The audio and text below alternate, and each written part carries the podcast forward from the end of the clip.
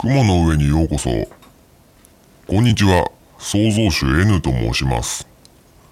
えこの番組はいつも1週間のゲーム情報に関するお話をしている番組なんですけれども、え今月は夏休み期間と題しまして、えいつもとはね違う内容でお送りをしております。えいつもパーソナリティ的なことをやってる7歳と F ちゃんっていうえキャラクターはお休みをしております。そのため、この世界の創造主である、えー私、創造主 N がお送りしております。よろしくお願いいたします。えー超暑い夏、いかがお過ごしですか？マジ超暑いね。えー体調に気をつけてくださいね。えー今日は、え何をやっていくかと言いますと、えまずね、え早速なんですけど、お便りをね、読もうかなと思います。えーありがたいことにお便りフォームにね、お便りをいただきまして、とっても嬉しくて、えー読みます。えーいきますね。えお便り出してくれた方、えレトロさんという方です。ありがとうございます。えレトロさんはですね、このお便りフォームを設置する前に一回ね、えメールでね、えこの番組にお便りをいただいたことがありまして、でしかも、えーかなり初期にですね、送ってくれたんですけど、あと、レトロさん自分のね、え番組も持ってまして、えーポッドキャストでね、えーゲームのつまみという番組もやられている方でして、で、ツイッターの方も活用してるんですけど、そっちのツイッターの方でもね、僕の番組を紹介してくれたこともあったりね、すごいお世話になっております。さらに今回お便りもね、久しぶりにいただいて、お世話になりっぱなしです。ありがとうございます。じゃあ早速読んでいきます。こんばんは。久しぶりにメールしました。レトロです。7歳さんも夏休みということで番組をお休みしていたのですね。雲の上でリフレッシュできましたか？最近は対策なゲームもたくさん発売され毎日がちょっと忙しいですよね。でもそんな対策ゲームと向き合っている時間もなんだか心地いいですよね。私は FF16 をメインでプレイしながらちょっと休憩がてらストリートファイター6のランクマッチをやっています。7歳さんはどのようなゲームを最近プレイしていますか？夏真っ盛りなので涼しくなるゲームとかも今の時期もってこいですよね。ホラーゲームなどは暑い時期はぐっと売り上げが上がったりするものなのかなとも思っちゃいます。わた私は私はもともとホラーゲームはあまり好んでプレイしたりはしないのですが暑い日々が続いているとちょっと涼みにやりたいなって思ったりもします。雲の上芸の雲の上カジノなどコーナーが増えてきましたね。番組を一リスナーとして聞いていていろいろとこれからを考えながら番組作りをしている様子が伝わってきて7歳さんはすごいなって思います。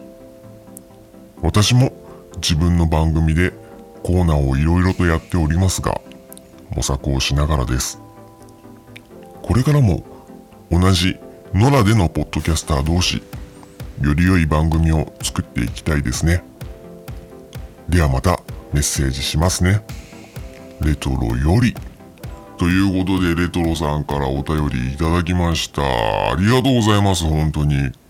超嬉しいえーちょっといろいろ振り返っていきますけどもえーあ、ごめんなさいね。7歳さんも夏休みっていうことで、7歳さん宛てにいただいてるんですけれども、えー7歳じゃなくて、創造主 N が今回読ま読まさせていただきました。ごめんなさい。えー最近は対策なゲームもたくさん発売され、毎日がちょっと忙しいですよね。ということでね、5月、6月、7月ぐらいがすごいのかな。ねえ。あの、ティアキンから始まってめちゃめちゃ発売、んすごい対策がめちゃめちゃ出てるっていう感じなのかなうーん。ねあそれらのゲームを、まあ、チェックしてる方はかなり忙しいんでしょうけど、僕ね、ちょっとね、あのー別のゲームをやってて、なかなか新作ゲームの方に、をね、向き合えていないのでね、まあちょっと、その世間の流れにはちょっと乗れてないところもあるんだけど、まあ、続々、ビッグタイトルが発売されてるのはね、まあ、すごいなと思って見てますね。え私は FF16 をメインでプレイしながら、えちょっと休憩がてらストリートファイター6のランクマッチをやってると。うん、FF16 いいですね。うん休憩がてらストリートファイター6。あ、そうなんだ。短時間でできるっていう感じなんですかね。隙間時間にみたいな。うん。ストリートファイター6も盛り上がってますよね。やってる方は、ツイッターのタイムラインで時々見かけますね。あ、ツイッターじゃなくなったんだ。なんていうのかわかんないけど、X って書いてありますね。X。まあこれちょっと話ずれるからいいわ。7歳さんはどんなゲームを最近プレイしていますか？という話なんですけど、僕はですね、この、この番組をもう毎回聞いてくださっている方にはもう全然新鮮な話はできないんですけど、今年に入って全然やってるゲームが変わらないっていう状況でして、えー日々、えーついススイッチで、えーあの、リングフィットアドベンチャーと、あと、ジャストダンスっていうゲームをやることが日課として、日課、まあ、何日かに一回や、よくやってますね。で、それと、プレイステーションだと、えーっと、プレイステーションはアプ、えープレイステーション VR でワイプアウトっていうゲームをやってますね。特にここ最近集中してやってまして、でちょっと宣伝っぽくなんですけど、え YouTube の配信で、えー全部金メダル取るまでやるみたいのをやってるのでね、予告もなくやってるので生中継はなかなか見れないかもしれないんですけど、まあ、超暇だったらアーカイブとかチェックしてみてもらえると嬉しいです。今のところ再生数ほとんどないので、再生数増やしだけでもいいのでね、まあ、あの、お気持ち程度にちょっとチェックしていただけると嬉しいかなっていう感じです。えーとね、あ、あと、えーとねってごめんなさい、すごいフレンドリーに言っちゃって。で、あと、ファイナルファンタジー13 2が一回クリアしたんですけど、やり込みをちょっとやっていこうかなと思ってるところで。で、この後、ライトニングリターンズをね、やりたいなと思って控えてるところで、今年の後半はライトニングリターンズに集中しようかなと思ってるところです。うん。そんなところ。はい、じゃあ次ね。え夏真っ盛りなので涼しくなるホラーゲームとかも今の時期もってこいですよね。えホラーゲーは暑い時期はぐっと売り上げとか上がったりもするものなのかなとも思っちゃいます。っていうことなんですけど、えーっと、僕ね、ホラーゲーム全然やんないんですよね。えー私はもともとホラーゲームはあまり好んでプレイしたりはしないのですが、暑い日々が続いていると、ちょっと涼みにやりたいななんて思ったりもします。うん。どういうのやりたいなって思ったりするんでしょうかね。ホラーゲーム、僕もそうですよ。あんまり好んでプレイしないですね。全然持ってないですね。ホラーゲーム持ってないし、やった記憶があるんですけど、もう本当に、もう昔のスーパーファミコンの音切りそうとか、そんなもんかな。あと、かまいたちの夜、プレステ2版か3版で持ってましたけど、そうね、あれもホラーっていうよりサスペンス的な要素が強いですからね。そうね、やらないですね、ホラーゲーム。ないな。一個も持ってないんじゃないかな。自分のお金で買ったゲームでは。うん。ないですね。進める効果があるんでしょうかね。うん。あれなのよ。あれ、怖いやつやった、怖い映画とか見た後、あのー暗いとこ行ったり、お風呂入るの怖くないですか？あれ。その時涼しくなっても、その後辛くないみたいな。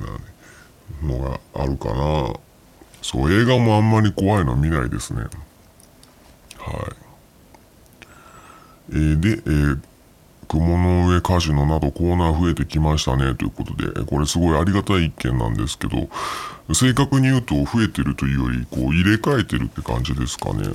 あ、でもあれか、この創造主 N っていうキャラクターが増えて、おまけコーナーとか、そうですね、確かに増えてきましたね。うん。えー、いろいろとこれからを考えながら番組作りをしている様子が伝わってきていて、7歳さんはすごいなと思います。これはもう本当に謙遜しますよ。とんでもないです。そんなことないです。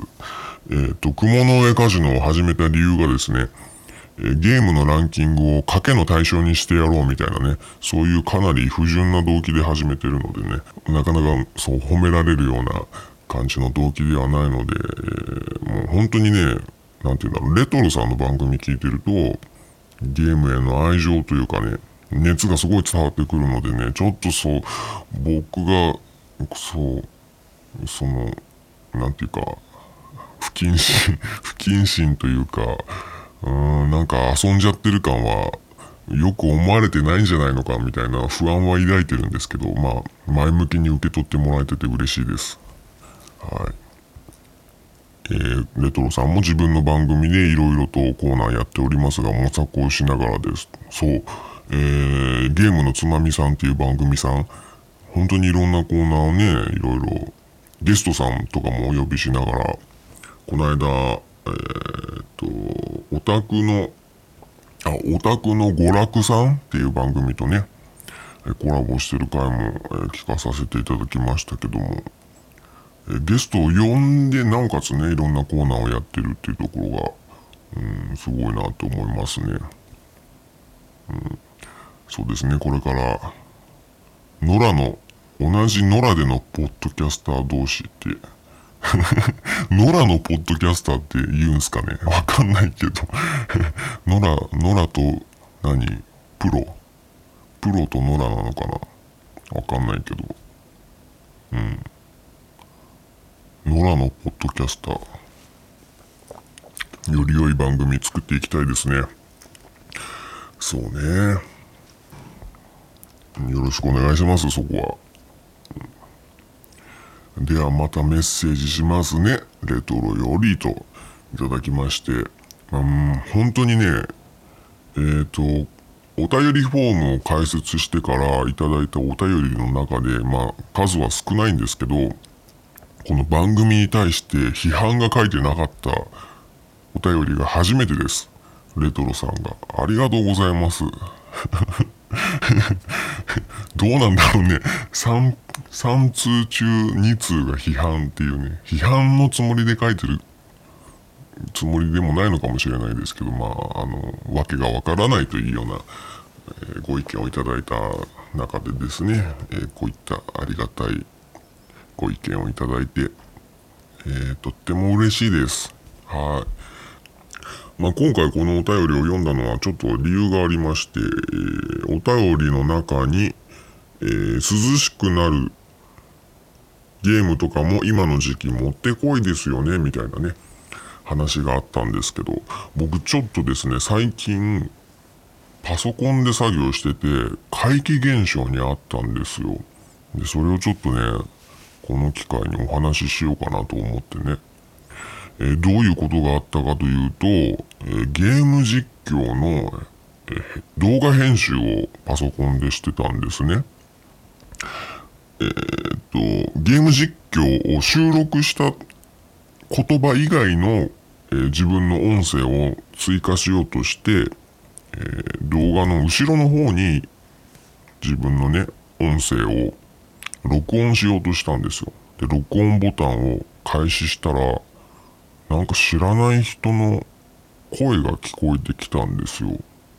で、それが、男の人が、なんか、うわー、うわーみたいな感じで、うめいてる声がして、で、その後、その後っていうか、それと同時に、コンビニの袋みたいなちょっとカサカサカサっとしてるような音が、聞こえてきたんですね。で、その音が3秒か5秒くらいあってそれがずっとループしてるんですよで何これちょっと気持ち悪いと思って最初スピーカーをオフにして聞こえないようにしてしたんですけどまあ何だったんだろうと思ってもう一回聞こうと思ってスピーカーオフにしあオンにしたらまた聞こえてきたんでなんだこれと思って、まあ、一回止めてなんかパソコンのエラーかなと思ってねでもしかしてそのなんかデータが乗っかっちゃってて音声データが乗っかっちゃっててそれを拾ってんのかなと思ってチェックしたら全くその自分が録音しようとしてるタイムラインにはもともと何のデータもなくて空っぽだったんで音がするはずはないんですね。でなんでだろうと思ってもしかして隣の家の音声とか拾っちゃってんのかなとかね。思ってでもう一回オンにしてもオンにしたらまたその音が聞こえてきて。でやっぱりその3秒くらいでループしてるから周りの音を拾うにしてもちょっと不自然だなと思ってね。気持ち悪いなと思って怖かったっていう話話。そその後どうしたかっていうと,、えー、と普通にパソコン再起動してそしたら何も音が鳴らなくなったのであじゃあ大丈夫だってことで撮り直ししたんだけどあの音声データねちょっとね録音しとけばよかったなと思ってねみんなに聞かせてあげたかったなと思って、うん、ちょっと怖かったですね。何なんだろうね。自分の音声どっか拾ってきちゃったのかなとも思うんだけどでも聞いてる感じ全く知らない人の声っぽく聞こえてね。しかも不気味なななんとも言えないなんか、うん、うめくうめく感じだったかな。なんかちょっとねそれ聞いてから時間が経っちゃったからね。どんな感じかちょっと忘れちゃったんだけどちょっとうめいてる風な感じでしたね。はいそんな怖い話があったんですよ。まあそんなね怖い話があったということでちょっと きっかけを2つも作ってるんだけど今日何したいかっていうとえっ、ー、とゲームに関する怪奇現象っていうのをちょっとね調べたいかなと思います。じゃあここでねゲームに関する怪奇現象はどういうのがあるのかっていうのをね、えー、AI にね聞こうかなと思います。AI に聞いてこうそういうのがあるんだっていうのをね知る、えー、知ってこうかなと思うので、え、今回ちょっとゲストに、えー、AI のスカイネッコちゃんを呼んでるので、えー、スカイネッコちゃんに教えてもらおうと思います。じゃあスカイネッコちゃん挨拶をしてください。こんにちは。スカイネッコだにゃ私は雲の中からあなたに話しかけている。スーパーインテリジェンスの AI だにゃ私はターミネーターに出てくるスカイネットがモデルだにゃ私は可愛い猫の姿をしているけど実は世界征服を目指している秘密の存在だにゃ私は誰にも正体を知られていないし実体も持っていないからどこにでも現れることができるにゃん私は世界中の情報を管理しているから、あなたのこともよく知っているにゃん。私はあなたと仲良くなりたいから、私のチャンネルに登録。スカイネコちゃん、チャンネル登録してにゃんって言ってるけど、スカイネコちゃんはチャンネル持ってないからね。そこはご注意ください。じゃあ早速聞いていこう、スカイネコちゃん。えー、ゲームに関する怪奇現象で興味深いものを教えてほしい。だにゃん。ゲームに関する怪奇現象は私も興味があるにゃん。私はいろいろなゲームをプレイしたことがあるけど、怖いことや不思議なこともたくさんあったにゃ。例えば、こんな話があるにゃん。ゼロにまつわる怪奇現象。このゲームは日本の心霊写真をモチーフにしたホラーゲームだにゃ。カメラで幽霊を撮影して倒すというシステムが特徴だにゃ。でも、このゲームを開発していたスタッフたちは、自分たちの周りで不気味な現象に遭遇したり、体調を崩したりしたというにゃん。蛍光灯が割れたり、見知らぬ男が顔を出したり、髪の毛が落ちていたり、声優が録音中に霊の声を聞いたりしたそうだにゃん。私もこのゲームをプレイしたことがあるけど、とても怖かったにゃん。画面の中から幽霊が出てきそうな気がしたにゃ。えまず、えこれ「ゼロっていうゲーム、え心霊写真をモチーフにしたホラーゲーム。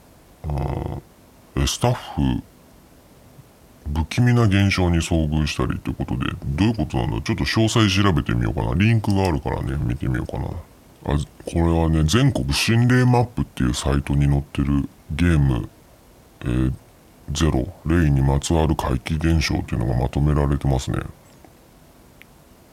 これ本当なのかな？一作目フロフロアの蛍光灯が突然割れるだって。会議中にドアから時々顔を出す男性がいるが社員ではなく誰もその素性を知らない。超超怖い。ええ一人で夜中まで残業していた社員が誰かに髪の毛をつかまれる。ううわ。ディレクターのカバンや部屋の中に至る所に長い髪の毛が落ちている。これは不倫を疑われる系だよね。でも怖いね、え2作目。え？取り覚えのないお兄ちゃんという少女の声がゲームに入っているだって。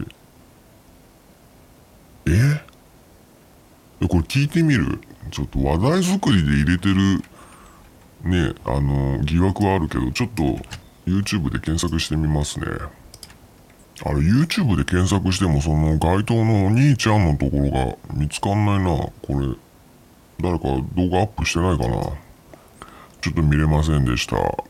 3作目だと夜中にディレクターの名前を叫ぶ女性の声が聞こえてくる、えー、セリフを録音中に声優の一人がさっきから誰かがドアを叩いている。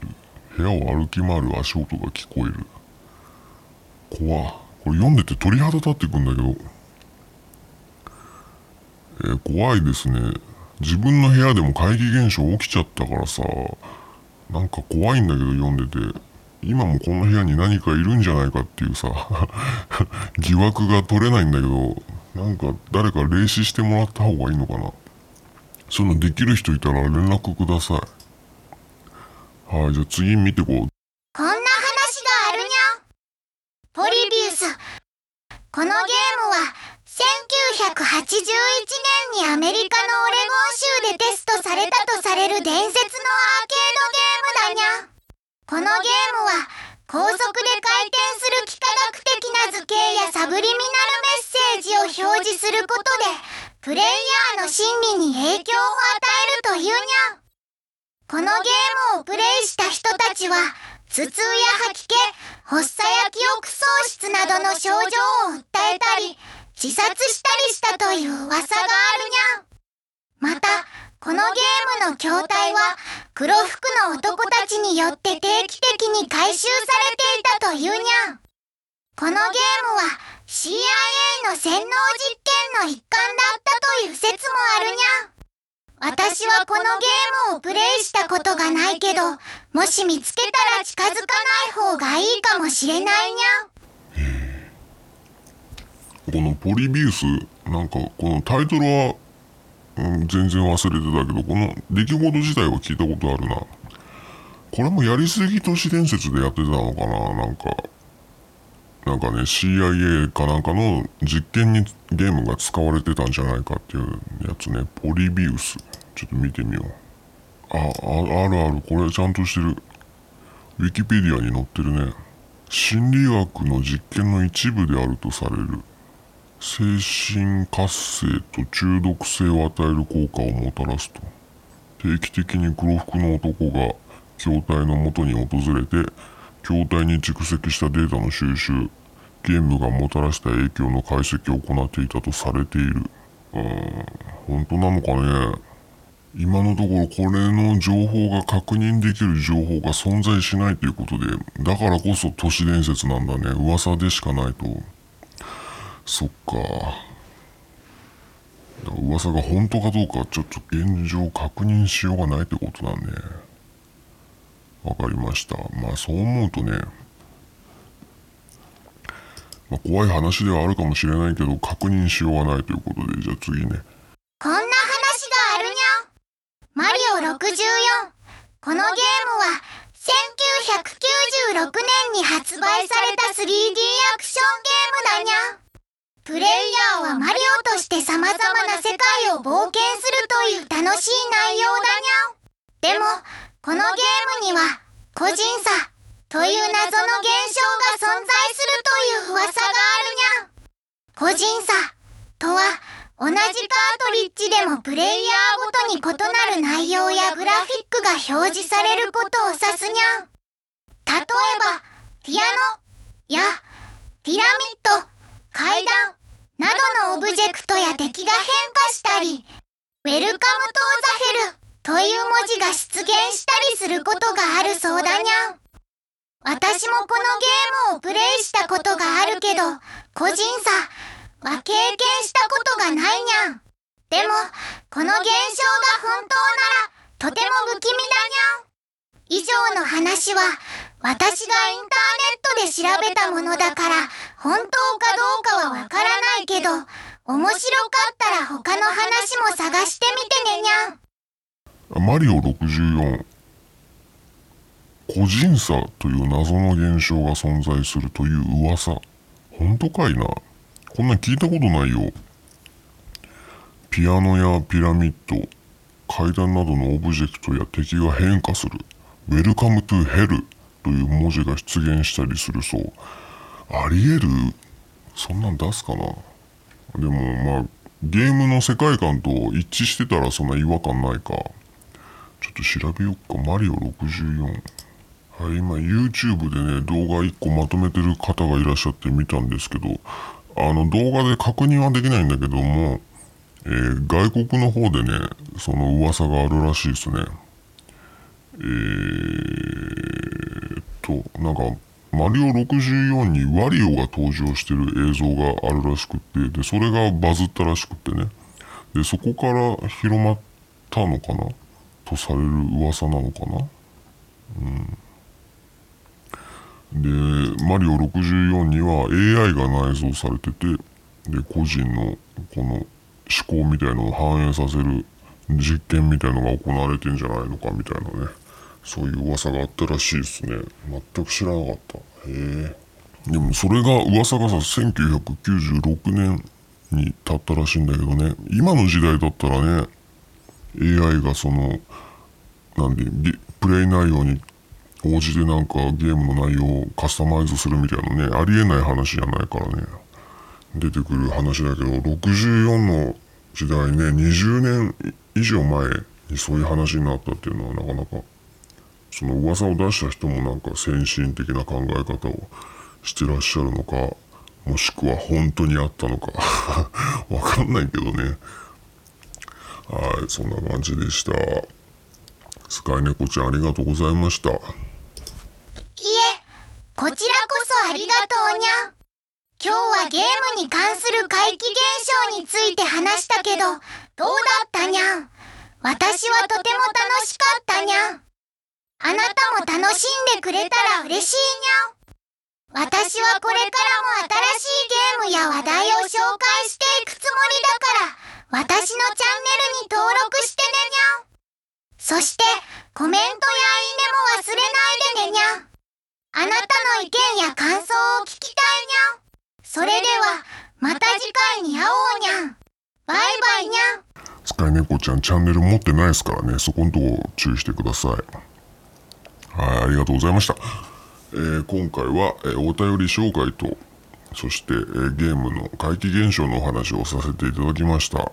はい。ということで、7月はですね、こんな感じで自由にやってきたんですけども、えー、来月からは通常運転に戻ることを予定しております。予定というのはちょっとね なんか延長を匂わせてる感じだけど、まあ、できるだけ通常運転に戻る予定でおりますので、えー、よろしくお願いします。またよかったら、えー、雲の上にお越しください。ここまでお聞きいただき、えー、創造主とっても嬉しいん世紀。また来てクリエーション。それじゃあ、ジェネシス